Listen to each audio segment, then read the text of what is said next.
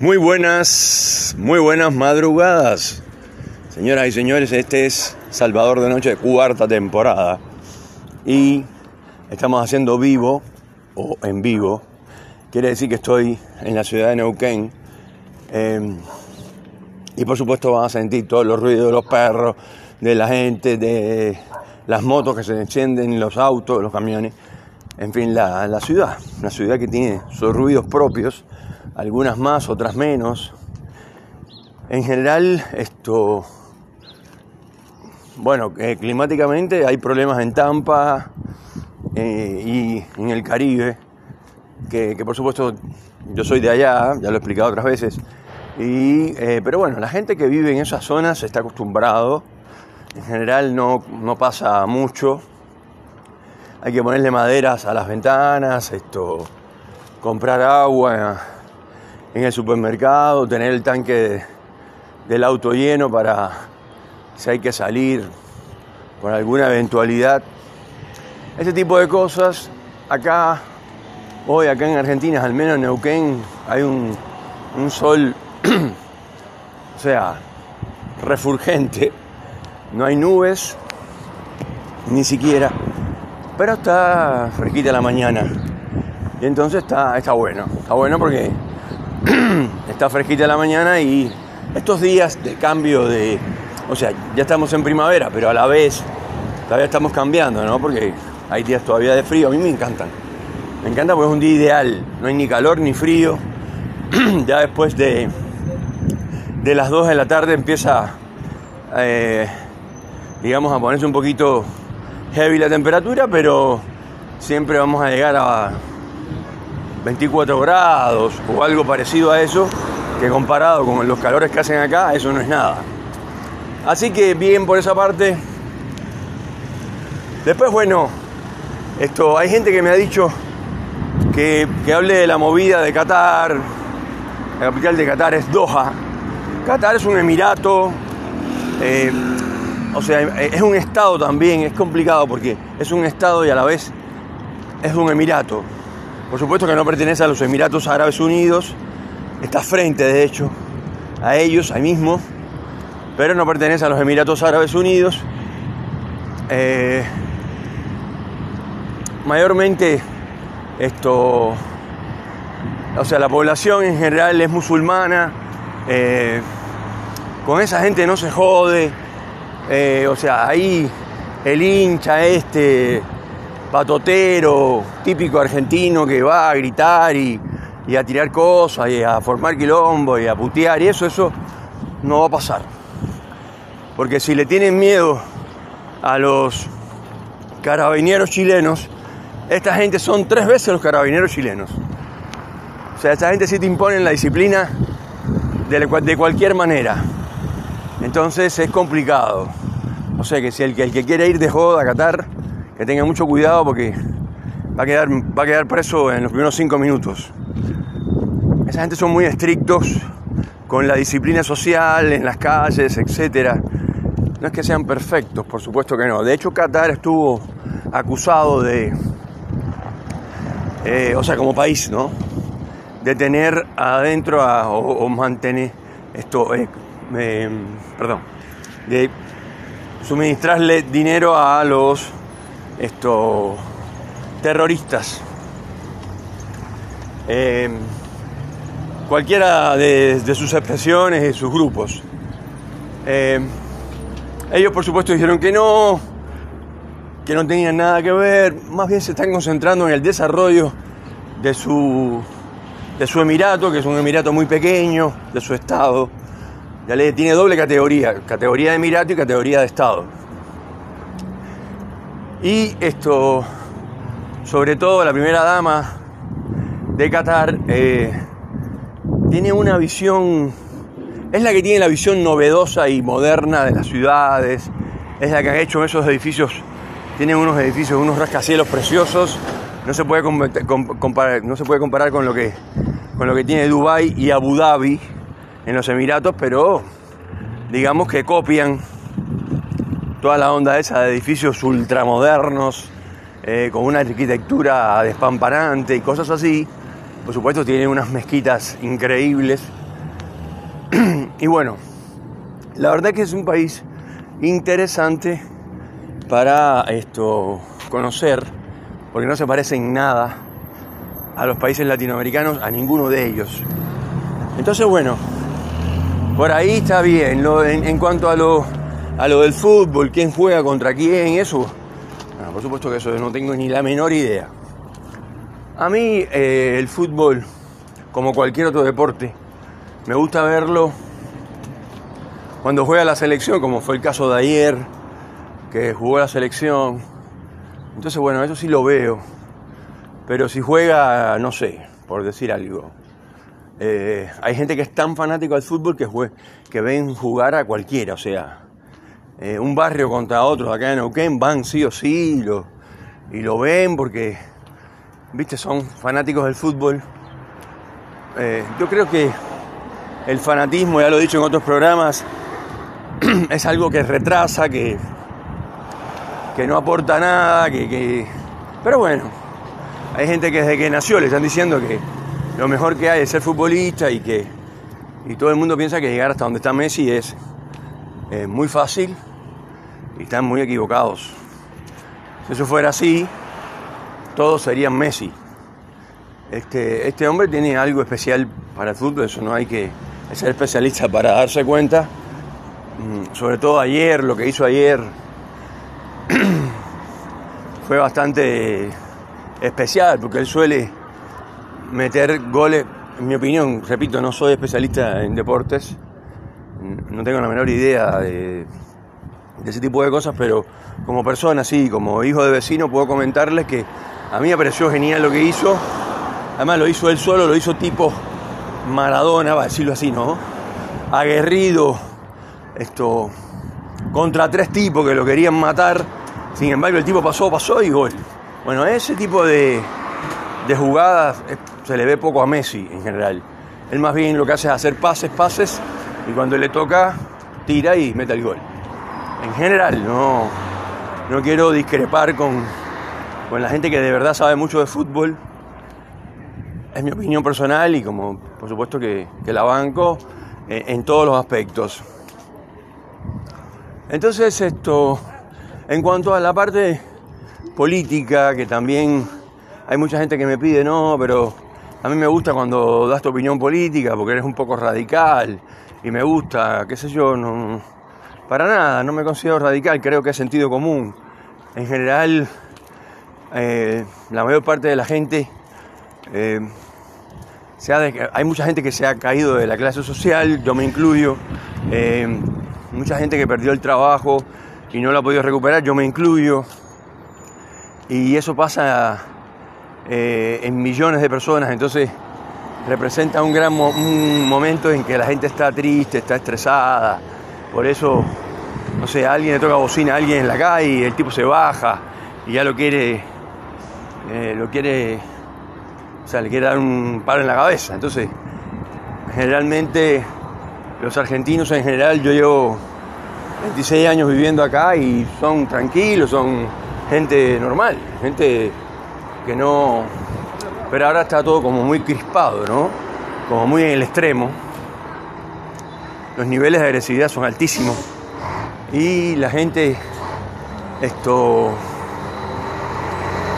Hay algunos que están ganando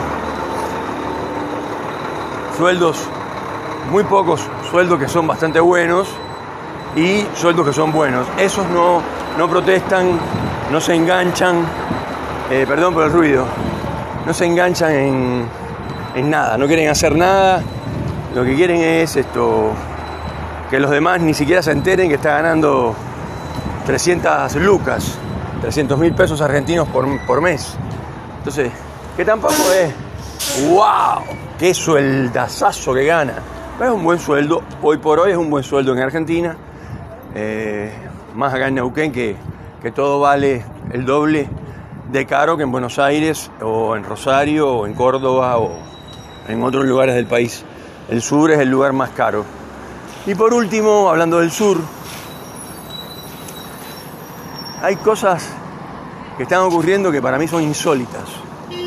Esto, por ejemplo, por ejemplo que, que estos pseudo mapuches o autodenominados mapuches que no son mapuches, no son mapuches, se meten en lugares, queman propiedades, eh, toman propiedades y nadie hace, o sea, y Aníbal Fernández no hace nada, porque él, él es el culpable de todo esto. Porque es un tipo que no tiene huevo y además se hace el macho, donde quiera que lo entrevistan, bueno, bueno, bueno. A mí no me hables en esos tonos, no, un tipo así bien agresivo, para que la gente le tenga miedo, yo cero, lo veo, me cago de risa. Me parece un tipo patético. No hace nada de lo que tiene que hacer, no sabe nada de seguridad, cero. Eh, entonces un tipo como Bernie, por ejemplo, que sí sabe de seguridad, que sí es un tipo eh, bien educado, encima es médico, eh, no entiendo por qué también se a decir cosas, trabaja como infor, como un, informe, un periodista que informa, o sea, le fascinan las cámaras. Y él es el ministro de Seguridad de la provincia de Buenos Aires, no es ningún cualquier cosa. Sin embargo, yo creo que hace poco, hace muy poco, para defender a la gente, a la gente que, tiene que salir a laburar con una bicicleta y cuando regresa se la, se la quitan, ya sean mujeres o hombres, le dan una mano de patadas o lo matan y Bernie no hace nada. Entonces, o hace poco, a nadie le importa, o sea, es una onda como que a nadie le importa y, y la cosa se va poniendo cada vez más enrarecida y más pesada. Está la cosa realmente muy pesada, muy heavy vivir eh, en la Argentina en general. Y yo creo que lo que hay que hacer es evitar porque una vez que te pasa algo, no importa lo que sea, ya estás designado a perderlo. A perder, quiero decir. En muy pocas ocasiones ganas. Eh, no sé si se entiende lo que quiero decir. Si te peleas con alguien porque te ofendió o algo así y te llevan preso, cosa que nunca me ha pasado, pero esto podría pasar, ojalá y no, eh, ya estás ya estás marcado, porque esto, en general, no todos, pero la mayor parte de los policías te tratan mal porque se dan cuenta que eres una buena persona, que es un tipo normal, común. Y al delincuente que le dice, hey, loco, yo te rompo toda la cara fea. bueno, esos tipos le tienen terror. Y además de que no tienen el apoyo del gobierno ni de sus mismos. Esto, o sea, si le, si le meten un tiro a un tipo, aunque no lo maten, ya le quitan la, le quitan eh, la placa, lo despiden, se queda sin laburo, etc. Eso no es nada nuevo. Mientras esas cosas no mejoren, las cosas esto van a ser cada vez peor.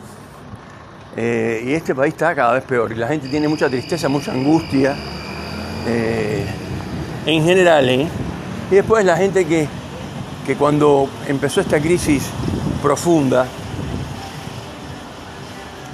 Cuando empezaron a lo que tienen con. O sea, yo siempre aclaro, ¿no? Yo no soy macrista, pero lo que tienen con Mauricio Macri, te digo la verdad, yo hubiera salido en la televisión a decir, muchachos, la cortan con mi nombre, voy a prohibir, el que diga mi nombre lo voy a llevar preso, porque es una cosa que todo el mundo se.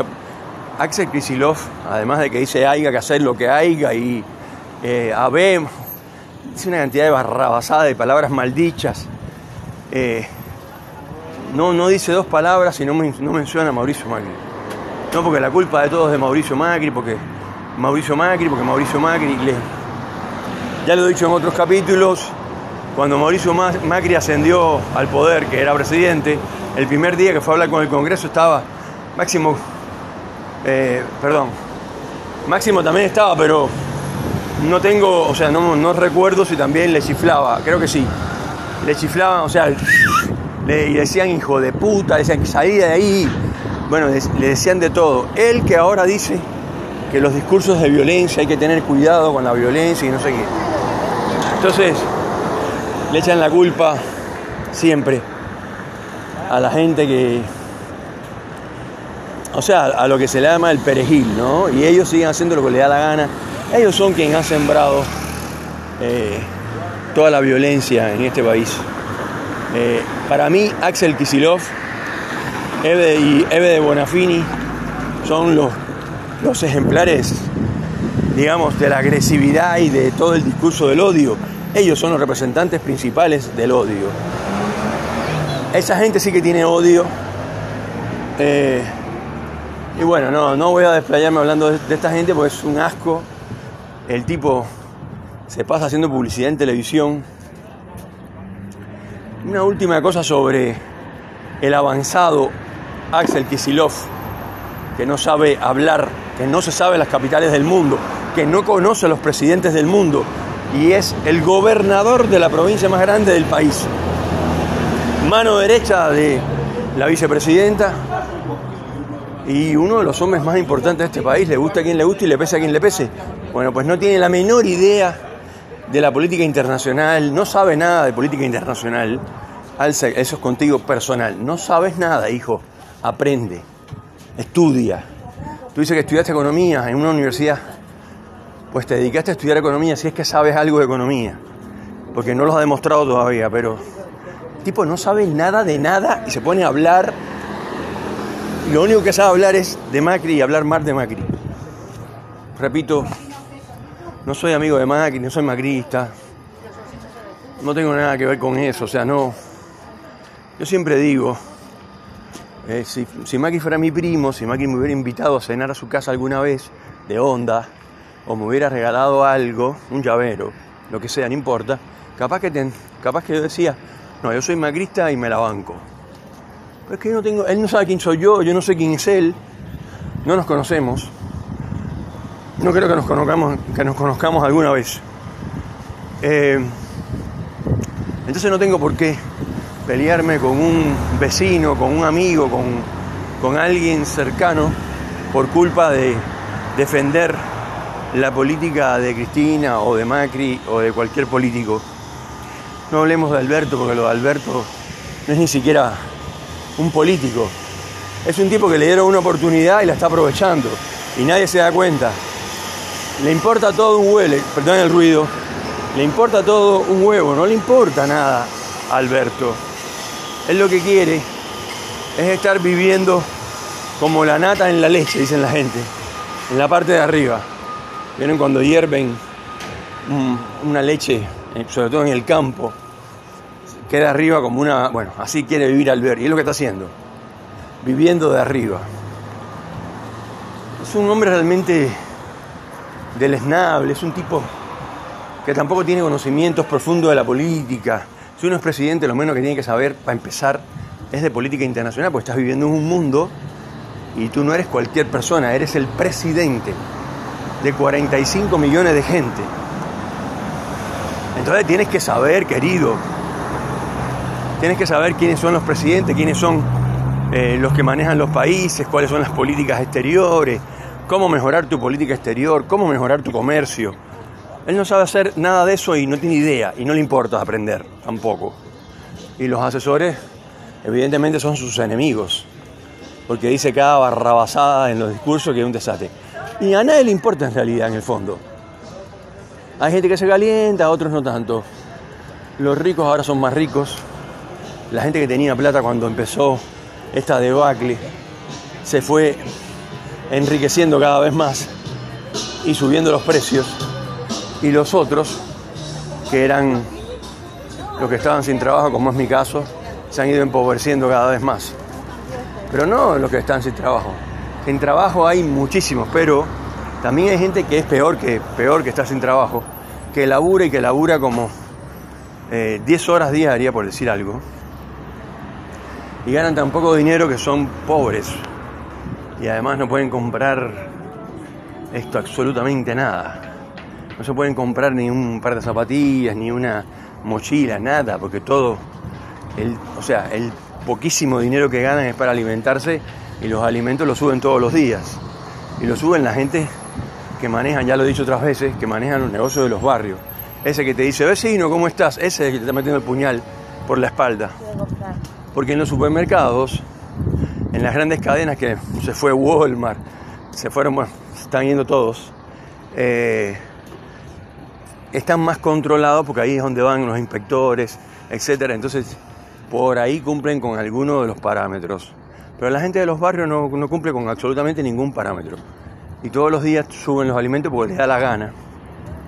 Y porque quieren ganar más dinero, quieren aprovechar la oportunidad. Eso se llama en cualquier lugar oportunismo. Señoras y señores, esto es Salvador de Noche, cuarta temporada.